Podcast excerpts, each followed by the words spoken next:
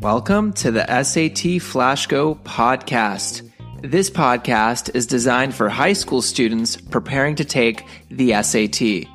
We are going to provide you with the tips and strategies so that you can ace the SAT. Now, without further ado, let's go on to the topic for today. Hey guys, it's Danny, your second favorite podcast host, after Atrick, of course. Today we'll be starting with a word problem. A homeowner wants to paint the walls and ceiling of their new home with a fun new shade of blue. The total cost for the project will include buying $200 worth of painting gear as well as $1.50 per square foot of the special paint. If S stands for the total number of square feet, which equation represents the total cost of the project? A. Total cost equals 1.5s plus 200. B. Total cost equals 200s plus 1.5. Or C. Total cost equals s plus 200 times 1.5. So what's the solution here?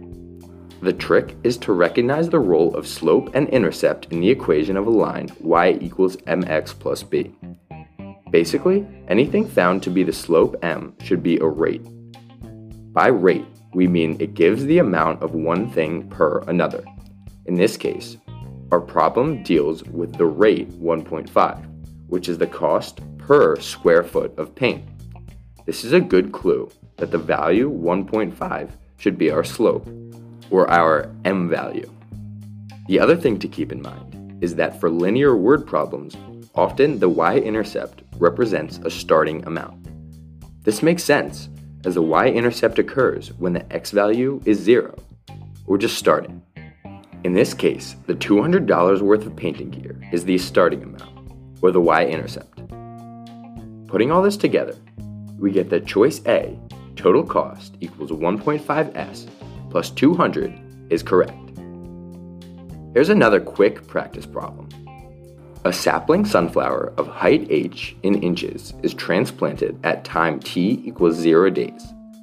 Given the function h of t equals 4t plus 6, what is the physical meaning of the constants 4 and 6 in the equation?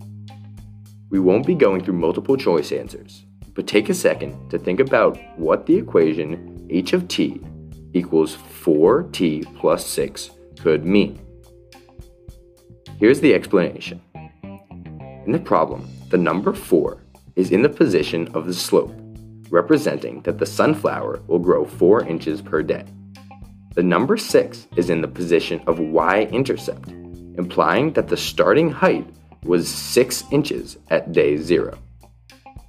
Okay, guys, thank you so much for listening. Hope that helped a lot.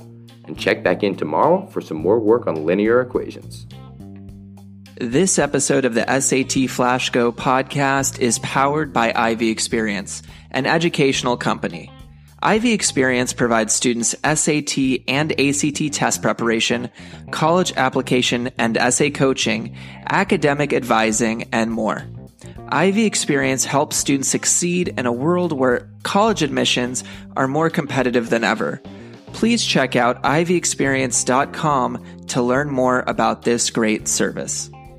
Now, guys, I hope you enjoyed the episode for today on the SAT Flash Go podcast, and we'll see you on the next one.